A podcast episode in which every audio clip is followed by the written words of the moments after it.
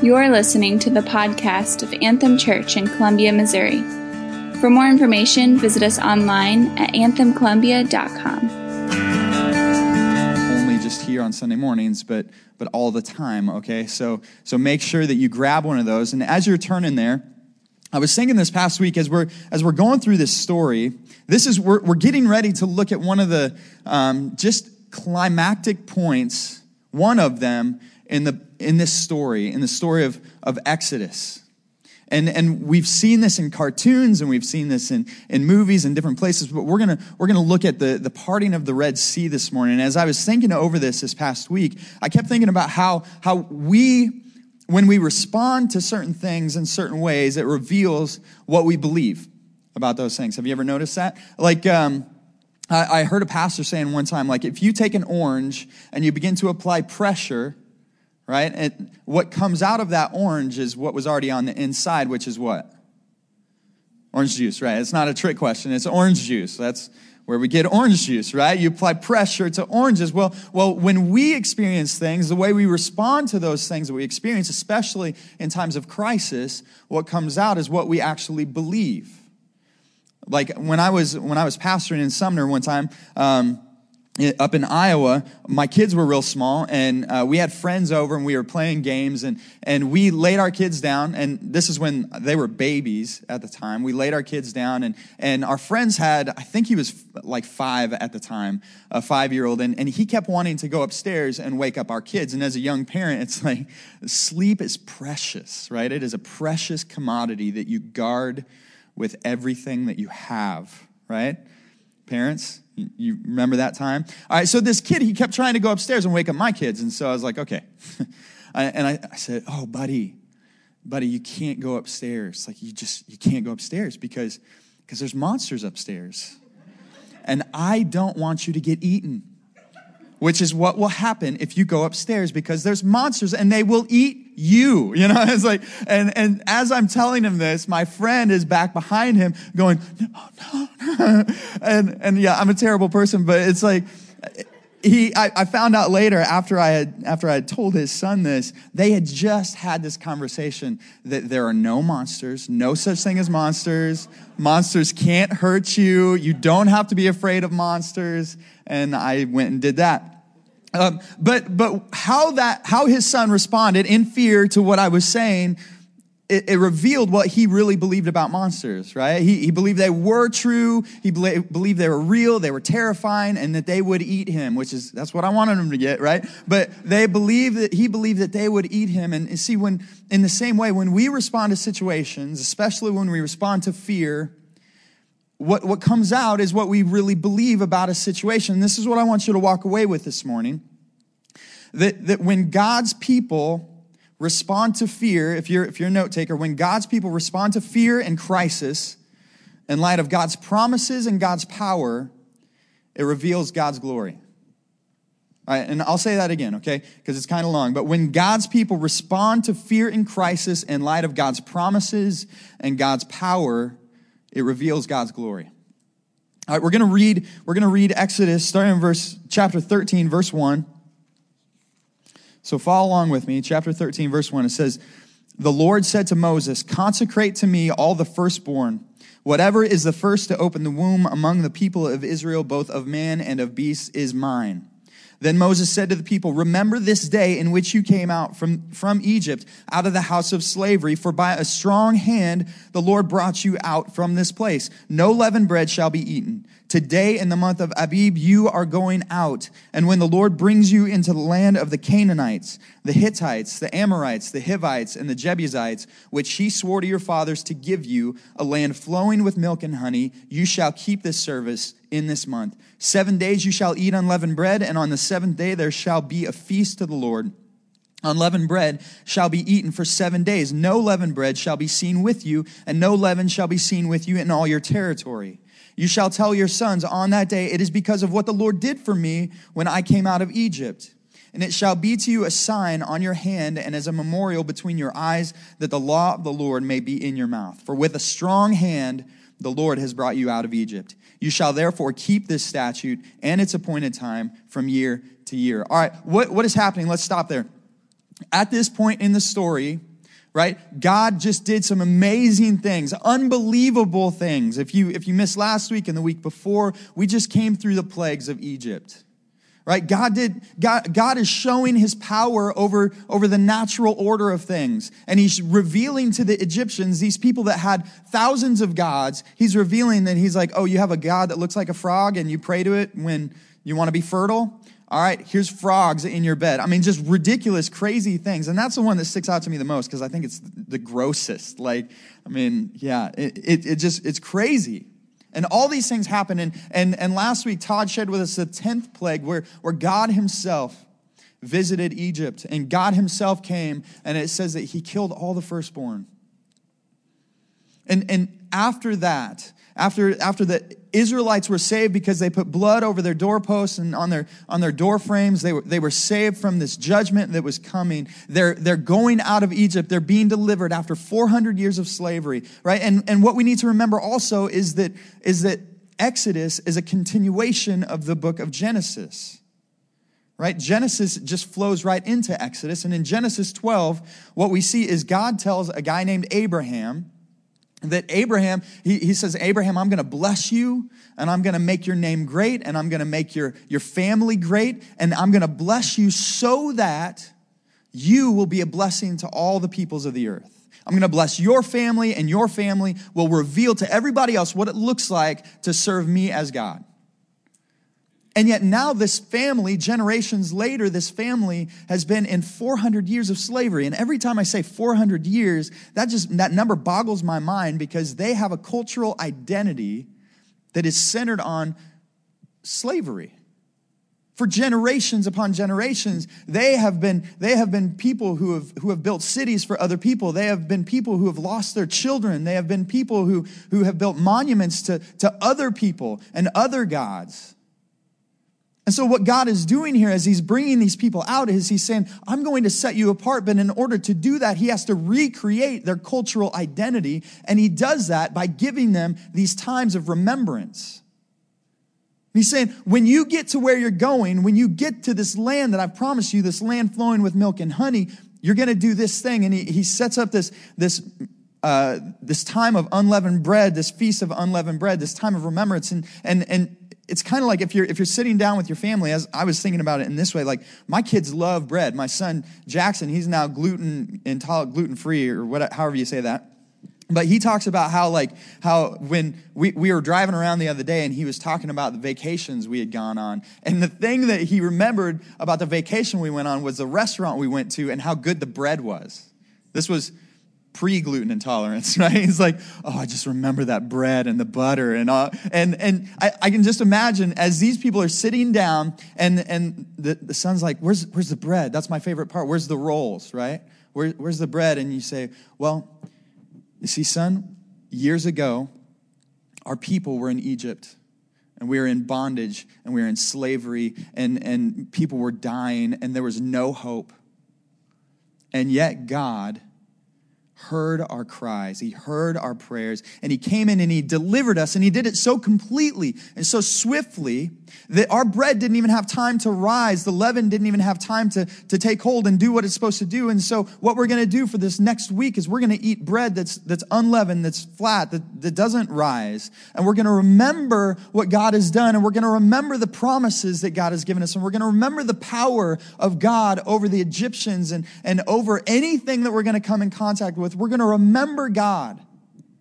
And as you see this, the, the whole point of this is to remember that God delivered them with a strong hand. Four times in this passage, in chapter 13, we read that phrase over and over again.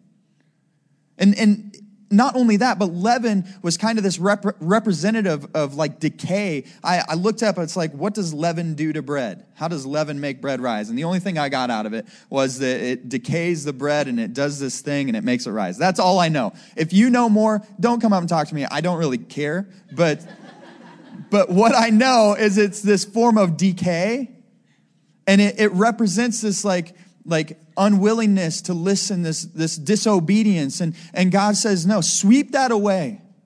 Remember me. Remember my promises. Remember my power.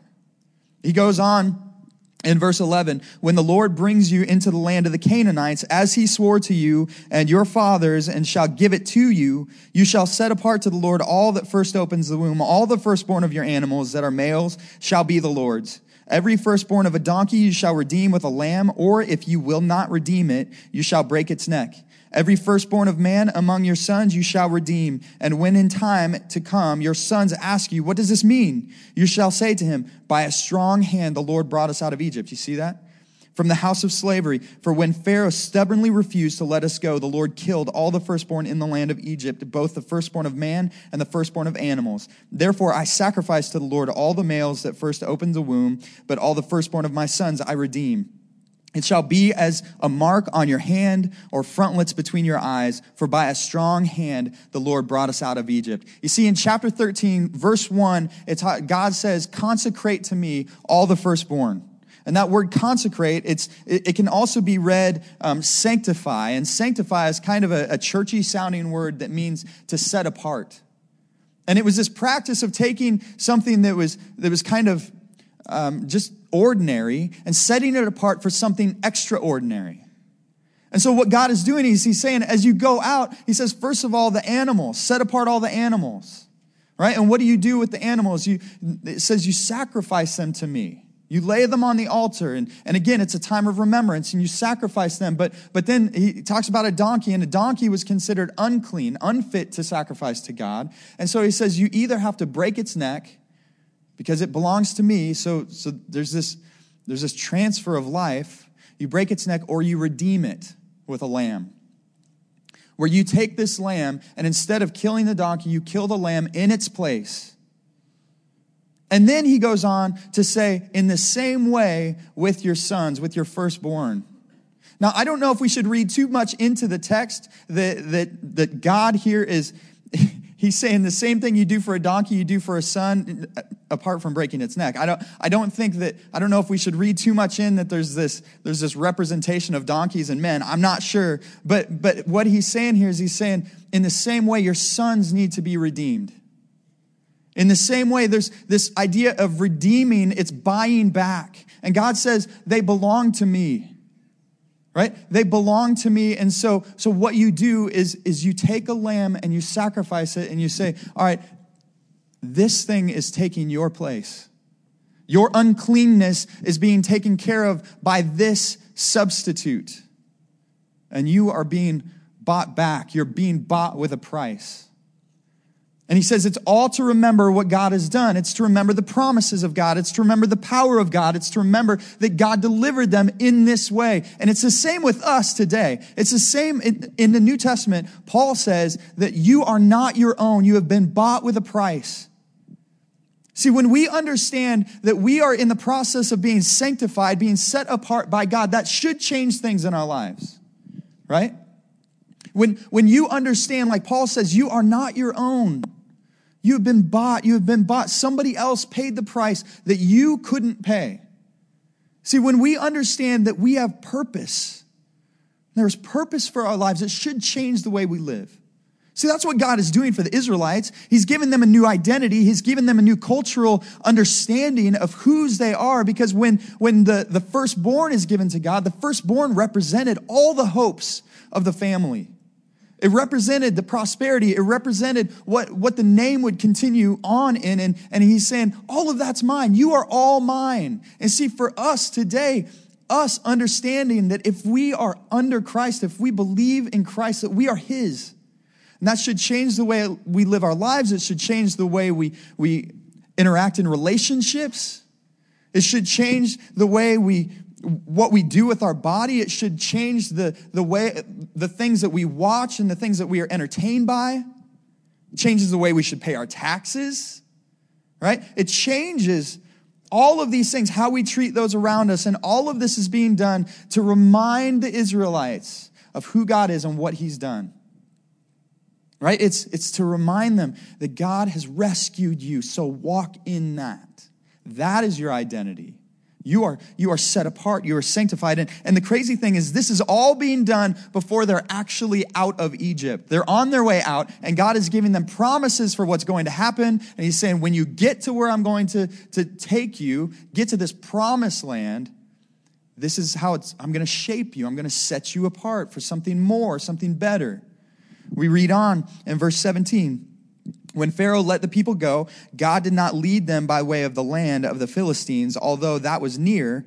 For God said, Lest the people change their minds when they see war and return to Egypt. But God led the people around by the way of the wilderness toward the Red Sea, and the people of Israel went up out of the land of Egypt, equipped for battle. Moses took the bones of Joseph with him, for Joseph had made the sons of Israel solemnly swear, saying, God will surely visit you, and you shall carry up my bones with you from here. Now, stop there real quick. When did that happen? That happened like 400 plus years ago. Isn't that crazy? Centuries ago. You see, you see Joseph, this, this guy in the end of Genesis, and he's saying, look, these things are going to happen to you. You're going to be enslaved, uh, like you're going to be enslaved and all this stuff is going to happen. But don't worry because God is faithful. He's going to come back and his promises are true and you can trust it. 400 years later, he's saying, and when that happens, don't forget to take me with you. Right? We see even in that, that God is worthy to be trusted. God is worthy because his promises are true and he is faithful to his people. It goes on, it, it, they, take, they take Joseph with them. Verse 20, and they moved on from Sukkoth and encamped at Etham on the edge of the wilderness. And the Lord went before them by day in a pillar of cloud to lead them along the way, and by night in a pillar of fire to give them light, and they might travel by day and by night. The pillar of cloud by day and the pillar of fire by night did not depart from before the people. Isn't that, isn't that crazy? Let's just stop there. Let's just think about that for a second. It says that God is leading his people in a physical cloud. Like his glory is, is becoming physical, and you can see it. and It's in a cloud, and it's in this pillar of fire, and it's always going before his people, leading them to where they should go. And I think that as I was reading this, it's like, man, that would be nice, wouldn't it? How nice would that be? As we think about, like, oh, God, what, what job should I choose? That's a reality for a lot of us, right? What job should I choose? And, and just think about if you were like to pray and like, God, what job should I choose? You just lay them out before you, you open your eyes and it's like, oh, there's a pillar of cloud. All right, that's, that's easy, right? I'll follow that one. Or, or like if you're praying, guys, like if you're praying, God, just, just who should I marry? Right? Who should I marry? And you open your eyes and it's like, oh, there's a pillar of fire, right? I'll just go. And then, I mean, think about that. You could just confidently walk up to this girl and be like, hey, how's it going? so I, uh, I was praying for God to reveal my wife to me, and looks like you have a pillar of fire above your head. So how about we go get some coffee, right? I mean, th- just think about that. And, and we think like if, if that were the case, I could follow then, right? If that were the case, that would be so much easier. But the reality is that Jesus says we have something better, which is crazy. But in John chapter 16, which is what we're going to be going through in Salt Company, so if you're college age, you should join us. But what we're going through, John 16, Jesus is getting ready to go to the cross and he's getting ready to be crucified. And he tells his disciples, he says, It's good for you that I'm going because I'm going to send another. I'm going to send a helper. He says, I'm going to send, we know it's the Holy Spirit, and it's going to, like, like Nick was saying, it's going to indwell. He's going to indwell in you. He's going to teach you, and he's going to lead you, and he's going to guide you. Right? And, and but we say, but but if I could just hear God speak, we we have His words, right? We have we have His words, and yet in my own life, I think, yeah, but if it was a pillar of fire and if it was a pillar of cloud, you know what that is? That's laziness because God is saying, I am leading you. Just press into me. Just press into me. And we say, well, I don't understand it. That's not an excuse, right? It's not an excuse. God is saying, will you know me? Will you trust me? Will you follow me? Right? And then, and then we see not only that, but when there is a pillar of cloud and a pillar of fire, when it's that when it's that immediate, when it's that visible, it doesn't even go the way they think it should. Because if you read in the beginning of that verse 17, I should have thrown a map up on the screen for you, but, but if you look at, at the path that, that most people think that the Israelites took, when they left Egypt, the promised land was in the north. They would have went around the sea and they went, would have went north. It would have taken them about two weeks. But the problem is they would have went through this land of the Philistines. They would have went through all these garrisons that the Egyptians had in the area. And the grace and love of God says, no, I'm not going to take you the short way. I'm going to take you the long way. And they go south. Because he says, I know what my people can handle. Isn't that beautiful? I know what you can handle. I, I know, I, I know you. I know your heart. He, t- he says, if, if my people went through the land of the Philistines, they'd see war and they would just boom, right back to Egypt, back to their bondage, back to their chains. He says, oh, I'm going to take him south. Can you imagine being at the, at, the, at the back of this huge mass of people, these two million plus people, and, and you're thinking, all right, land flowing with milk and honey, let's go, right? Like we're, we're going. And then instead of going north, you start going south. And it's like, what, is Moses too proud to like get directions or are we going the wrong way? And yet, well, there's a pillar of cloud, so I guess we're going in the right direction, but it takes you south. See, uh, we should never complain about the long way. And guys, please hear this every time as I've been preaching through this. This is what I need to hear. We should never complain about the long way, the things that we are going through, the things where you're saying, I don't understand why it's taken this long. I don't understand why things are this difficult. I don't understand why, God, why? What if the answer is that God is saying, I know why. Will you trust me? Right? James, James says it this way in chapter 1, 2 through 4. Count it all joy, my brothers, when you meet trials of various kinds, for you know that the testing of your faith produces steadfastness. And let steadfastness have its full effect, that you may be perfect and complete, lacking in nothing. You see, what, what James says there is he's saying, Count it all joy. Everything you go through, God is working, God is moving. Will you trust him? Chapter 14 verses 1 says Then the Lord said to Moses, Tell the people of Israel to turn back and encamp in front of Pi Hahiroth, between Migdol and the sea, in front of Baal Zephon. You shall encamp facing it by the sea. For Pharaoh will say to, of the people of Israel, They are wandering in the land of the wilderness and the wilderness has shut them in, and I will harden Pharaoh's heart, and he will pursue them, and I will get glory over Pharaoh and all his hosts, and the Egyptians shall know that I am the Lord, and they did so. All right, just stop real quick right there. I love what, what, what Pharaoh is seeing, and yet what God is planning. That Pharaoh sees people that are just wandering in the desert, and yet what God, what God is saying is He's saying, No, I have a plan and a purpose for this. See, what some people view as wandering, some, what, what we can view as tragic, God is saying, no, you just need to trust me, okay? You, you need to trust me. I know what I'm doing. And he's saying, I am working for my glory. I'm going to, I'm going to lift up, I'm going to use you, I'm going to set you apart to display my glory and my goodness to, to the nations and Israel and, and Egypt, and everybody's going to know that I am God when this happens. See, what we, again, what we see as wandering, God has purpose.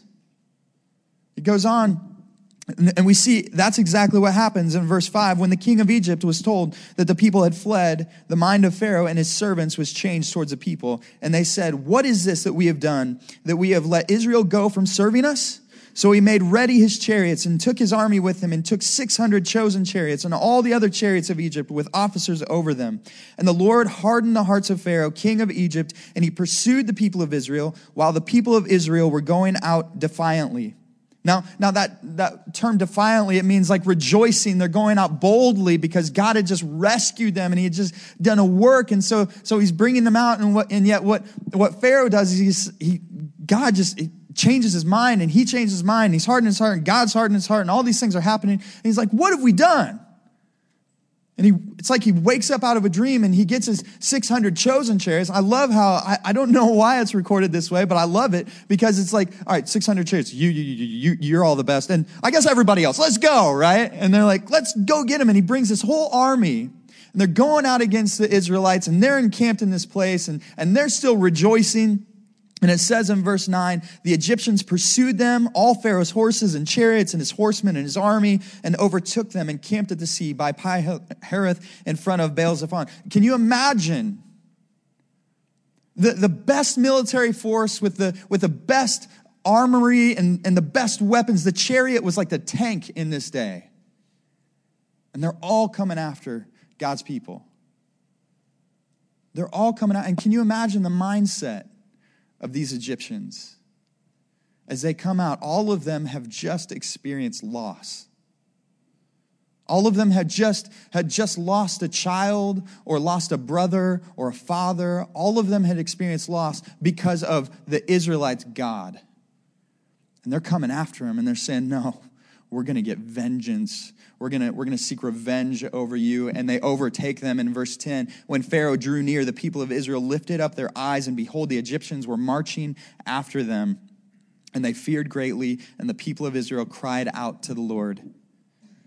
See, the Israelites, they're celebrating, they're, they're, they're looking at what they have gotten out of Egypt. As we, as we saw last week when they're going out, the, they ask their neighbor, Hey, do you have anything I can take with me? And they're like, Yeah, here, take all my gold. And it's like, Oh, okay. And, and so they take all these things and they're, they're like trading. They're like, Oh, can you imagine they gave me this? And then all of a sudden, I don't know if it's like a Jurassic Park type of thing where they're, they can see the water shaking in their glasses, right? Anybody remember? No? Okay. And, and so, so, and then they, they see the water shaking and, and, and then all of a sudden there's a cloud in the distance and they're thinking, okay, is this, are we going to get stormed on? What, what happened? What's happening?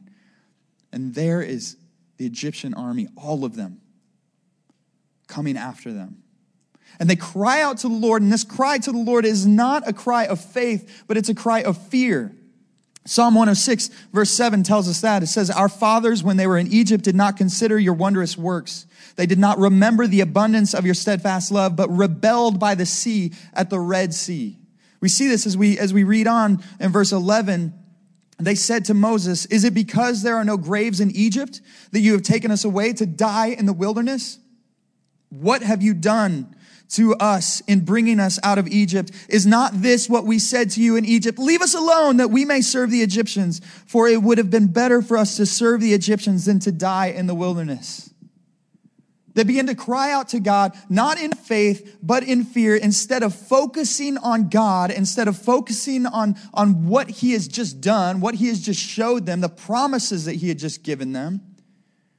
What do they focus on? They focus on the Egyptian army, they focus on the crisis, and fear overtakes them, right? They begin to cry out and they begin to blame God. They, they, begin, to, they begin to say, You led us here. Right? There's the cloud, there's the fire. You led us here. You, you led us here. You aren't good. You aren't, you aren't, you don't provide. You don't care.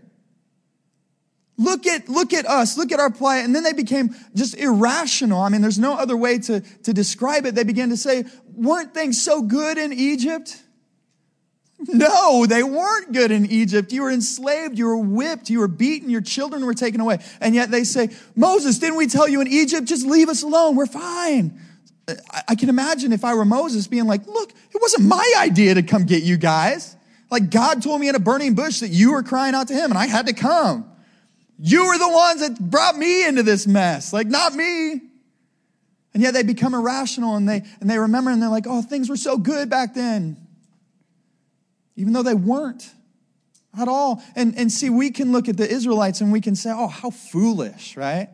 Oh, how ridiculous, how foolish they were. It's like a, we look at them like a child who opens, who opens their birthday. And have you ever experienced this? You get a kid like a birthday present or a Christmas present, and they open it up and it's like, well, I already have one of these. It's like, huh, I didn't want to get you that anyway, right? I'll take it. All right, I'm taking all your presents back to the store, right? You know, it just makes you crazy because like, I just, I just did this for you, and now you're saying, well, I didn't, didn't even want it anyway. But we do the same thing, right? We do the same thing. We come into moments of crisis. We come into, into moments where, where we don't understand what's happening. And we say, I'm following you, and yet look where I am. I'm following you, and I don't have the job that I thought I'd have. I'm following you, and I don't have the money that, that I should have. I'm following you and, and, and there's, there's sickness. My kids are sick. What is the deal with that? I'm following you and, and now I'm sick. I'm, I'm following you and, and maybe my parents are getting divorced. Or I'm following you and my marriage is in shambles. What are you doing, God? I'm following you and I'm still single. What's the deal with that? Where are you? Right? It's so easy for us to cry out, and instead of focusing on the promises and the power of God, we focus on what we think we should have. We focus on what we think should happen, and things become irrational, right? Like the Israelites who say, Oh, things were so good. We come to these moments of crisis, and instead of trusting in, in those things and trusting in who God is, we're so tempted to go back. To go back to who we used to be because no matter how we how much we hated who we used to be, No matter how, how bad it was, there's this illusion of security in who we used to be. Right? We go back to the substance maybe that we were enslaved by, or we go back to the distractions and just like for just a little while, I just don't want to have to think about this crisis. Or we go back to the abusive relationship. Or we, we go back to, to, to all these different things because the, the dis- destructive behavior. Because after all, that's who I am. That's my identity. That's all I know. And there's this illusion of security in these things. And we respond with anger, we respond with, with, with fear and with blame. And yet, what does God, how does God respond? I love in, in verse, verse 13. And Moses said to the people, Fear not, stand firm and see the salvation of the Lord, which he will work for you today. For the Egyptians whom you see today, you shall never see again. The Lord will fight for you. You have only to be silent. I love that passage. Because what we see in here is that, is that God responds to his people as they're crying out. In rebellion and fear, he responds. And the first thing that he says is he says, Fear not. Right now, now we can read this in, in one way. We can see it where, where Jesus is talking to his disciples in the New Testament, and it's this, it's this loving, like father to a son where, where, you know, Jesus does something crazy, like walks on water. It's like, who does that? Right? That, that's not a thing. And, and the disciples are freaking out, and he's like, oh, don't, don't be afraid. It's me. Or, or after Jesus, he's crucified, they see him die, they see him bury, and then he like walks through a wall and just shows up three days later in their prayer service. And they're like, whoa, you know, like, ah. And he's like, don't be afraid. It's this, it's this loving, gracious call to his people fear not. And yet, also what we see in this passage is this, this fear not, this command that, that God is giving to his people through his servant Moses. It's this negative imperative, which is a, which is a rebuke to his people. It's a rebuke. What, what God is saying is he's saying, look, you have no reason to be responding in this way. You have no reason to be, to be freaking out. You have no reason to, to be letting your heart just like get so worked up. You have no reason for this. I just showed you myself. I just did all these different things. I just showed you how powerful I am, how much better than I am than all the gods of Egypt. I just showed you these things. I gave you my promises. I showed you how powerful I was. And yet you are, you are in fear, and that fear is just misplaced trust. That's what fear is, isn't it? It's misplaced trust. Trusting in, like I said, the, the way you think things should go, trusting in the way you think things should be, trusting in the way you see your life playing out. And yet God is saying, no, all of those things are shaky ground to put your trust on because what happens when they're taken away? That fear overtakes us, and instead of focusing on God, instead of focusing on His promises, instead of focusing on His power, we're just focused on what we don't have now, and we're, we're trapped in fear. And that fear is a rejection of who God has shown us to be. You see that? He's saying, he's saying, fear not.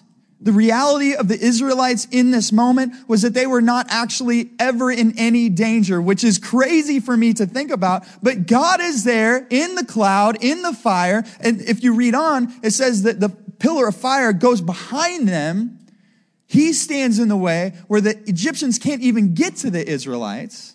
God is still there. His promises are still true. Just because there's crisis does not mean that the story is over.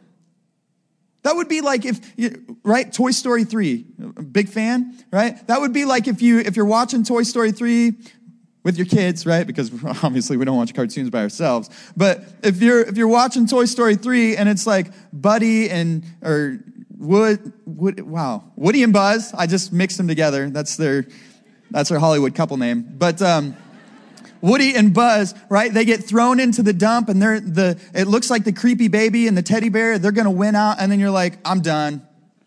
Story's over. You just shut it off and you walk away. It's like, no, you don't know the end. That's not where the story ends. God is faithful and his promises are true. And even as I say that, I'm just reminded, I'm like, oh God, I am so fickle. My heart is so prone to fear. God says, don't be afraid. Stand firm. That's the second thing he says stand firm. Stand firm in what you know. Stand firm in, in who I am. Stand firm in those promises that I've given you. Stand firm. Paul says this in, in Ephesians when, when he's talking about how, just, just stand firm in what he says in Ephesians chapter 6, verse 10 finally be strong in the Lord and in the strength of his might. And then he goes on to talk about the spiritual armor, but all of that spiritual armor, he's saying it's, it's God who has you, it's God who will fight for you. So just stand firm as you face these different things, these trials. Stand firm in me. And he says, See the salvation that the Lord will bring to you today. Again, 14, 14, Exodus 14, 14, the Lord will fight for you and you have only to be silent. What is God saying here? What is God saying here? I, I, believe that what God is saying here is He's telling His people, He's saying, I didn't save you to abandon you. I didn't, I didn't bring you out. I didn't deliver you out of bondage and slavery to be just disinterested in where you're going next. I didn't, I didn't bring you out to just let you down. I will fight for you. I will be your, your strength. Just trust me, believe me, follow me, stand firm in me. This is the essence of Christianity right? Uh, Philippians 1 6 says, And I am sure of this, that he who began a good work in you will bring it to completion at the day of Jesus Christ. The one who began the work in you will continue it, and it's Jesus who does it all. Right? Christianity is not about what we can do to be better. It's what has been done for us to make us who God wants us to be. Amen? Isn't that awesome? That is so, such good news for me this morning. The, the fact that Jesus didn't save me only to abandon me. He didn't, he didn't deliver us from our sin and our bondage to be disinterested in where we are going. Jesus is sanctifying us and he is setting us apart for incredible things if we just trust him and rely on him and allow him to fight for us. Jesus, you see, what we see in throughout the pages of scripture is that Jesus he takes our punishment, that, that sin that we deserve because of our sin, He takes that. He gives us freedom, salvation. He sanctifies us. He sets us apart for relationship and purpose. And it's through Him and by Him that all these things are done. God says, Stand firm. I will fight for you. I will do it. And I love where, where he goes on and, and it says, we're not going to read the rest of the story, but, but talks, Moses goes to God and God's like, why are you crying out to me? Have the people go. There's this place, there's this moment where it's like, you know my promises, you know who I am, you've seen me work, now let's go. And he tells Moses, just lift up your arms, lift up your staff over the Red Sea. And what happens is this wind comes through and the sea is parted and there's a wall on either side and they walk through on dry land, which is just like, are you kidding me? For real? It's like, yeah, that happened. God, the one who created the sea, can do what he wants with it. Isn't that amazing? He made it. Of course, he can be like, boop, dry land.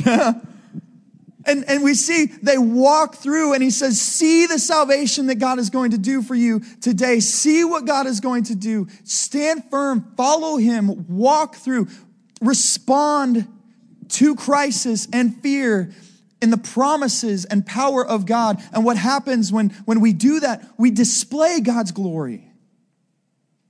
If you, if you read, skip on down to verse 30 and 31, after, after the Israelites get all the way through, God is, God is blocking the Egyptians. They come through after him. And then they start freaking out because the, the water's starting to come back in. They're like, oh, God's fighting against us. And then, and then God says, Moses, lift up your arms. And he lifted up his arms, and the waves just crashed in and covered the Egyptians and wiped out Pharaoh's entire army. And it says in verse 30, Thus the Lord saved Israel that day from the, from the hand of the Egyptians, and Israel saw the Egyptians dead on the seashore. Israel saw the great power that the Lord used against the Egyptians, so the people feared the Lord, and they believed in the Lord and in his servant Moses. See, when God's people, when us, when, when God's people respond to fear and crisis in light of God's promises and God's glory and God's power, it reveals God's glory. See, we, each and, every, each and every one of us, we need to remember, we need to be in this place of remembrance, just like God's people, just like the Israelites, where we come to these places in our lives and we say, God, I don't understand what you're doing. Uh, and, and are, are, we're prone to, to freak out. We're prone to wonder. We're prone to, to, to go to all these different things. We're prone to say, it wasn't so bad who I used to be. It wasn't so bad back there. And what God is saying is he's saying, no, stand firm in me. Follow me. Will you trust me? Because what Jesus did, and the connection is so cool in here, that what Jesus did in our sin, when we were in our sin, trapped in our bondage, what Jesus did was he came for us. And he raised up his arms as well. And they nailed him to a tree, and he made a way for us to come back to God. Where it seemed like there's, it's just impossible. There's nothing that we can do. There's no way we can get, get right with God. Jesus says, I know. Will you trust me? Will you follow me? And he made a way. And, and I believe what God is asking us to do this morning, no matter what we're going through, no matter what crisis it is, he's saying, Will you remember what I did? And will you trust me for what I want to do through you? Will you trust me this morning? Because what happens when, when God's people trust God in this way? What happens? Like, we, we've gone through a bunch of stuff, as many of you know. Like, our, our daughter, she had a kidney and liver transplant about four years ago, and, and there, there were so many people as we went through that process. They, we, would, we would get messages from all over the country. I don't even know how they heard about it, but all over the country, people would be saying, Wow, I've learned so much about God by watching your story. So we don't, I don't do this perfectly. And yet God is asking us in the midst of all these things, He's saying, Will you trust me? What would happen if we trusted God? Like, do you realize that Colombia is full of refugees? What would happen if we responded to, to all of them in faith that God wants to deliver and God wants to, to set us apart so that we can show the nations that He is a God who saves? What would happen if we truly believed that and we walked in that and we began to, to interact with people in that light? What would happen with people who are hurting and in need in our community? I believe what would happen is that God's glory would be put on display and we would see God do amazing things. And so my question for you this morning, as, as we're going to take communion, and the worship team, you guys come on up. We're going to take communion and what we get to do now is we get to remember what God has done. In the same way that the Israelites, they had a time set up for them where God says, remember that I delivered you. Jesus set us up a time of remembrance as well. And he says, do this in remembrance of me. No matter what you're facing, no matter what you're going through, no matter what you, no matter what crisis comes about in your life, what Jesus is saying is he's saying, I, I saved you and I will continue to walk with you. He didn't save us just to, to abandon us. And this morning, what we're going to do is, as the, the worship team begins to play, I'm going to invite you guys to come whenever you're ready. And we're going to come to the different stations. There's gluten free over in this corner if you need that. But what we're going to do is we're going to, we're going to rip off a piece of the bread, which Jesus says, This is my body, which is broken for you. And we're going to take that, that representation of Jesus' body and we're going to dip it in the cup, which Jesus says, This is my blood, which is poured out for you. And this is not something where, where we receive salvation. This is not something where it's like, okay, I go to the communion table and I'm good. This is something where we go to the communion table in remembrance of what Jesus has done in us. We are reaffirming the sacrifice that he did, and we are saying, God, I remember that you have delivered me with a strong hand. And I want to walk in that. So as these guys lead us, and as we sing, I want to invite you to do that. I'm going to, I'm going to pray for us first. God, we, we praise you and I thank you. I praise you that, that no matter what we, what we deal with, no matter what we're struggling with, God, and there are so many struggles. God, I praise you that we can respond to those looking at, at faith in your promises and your power because of what you have done and what you're going to do. So, God, even this morning, as we come before the, the communion table, God, and as we, as we take the bread and as we take the juice, God, help us to remember the fact that you are good and you can be trusted. God, and you are worthy of our, our entire lives. We thank you, God, and praise you. It's in your name. Amen.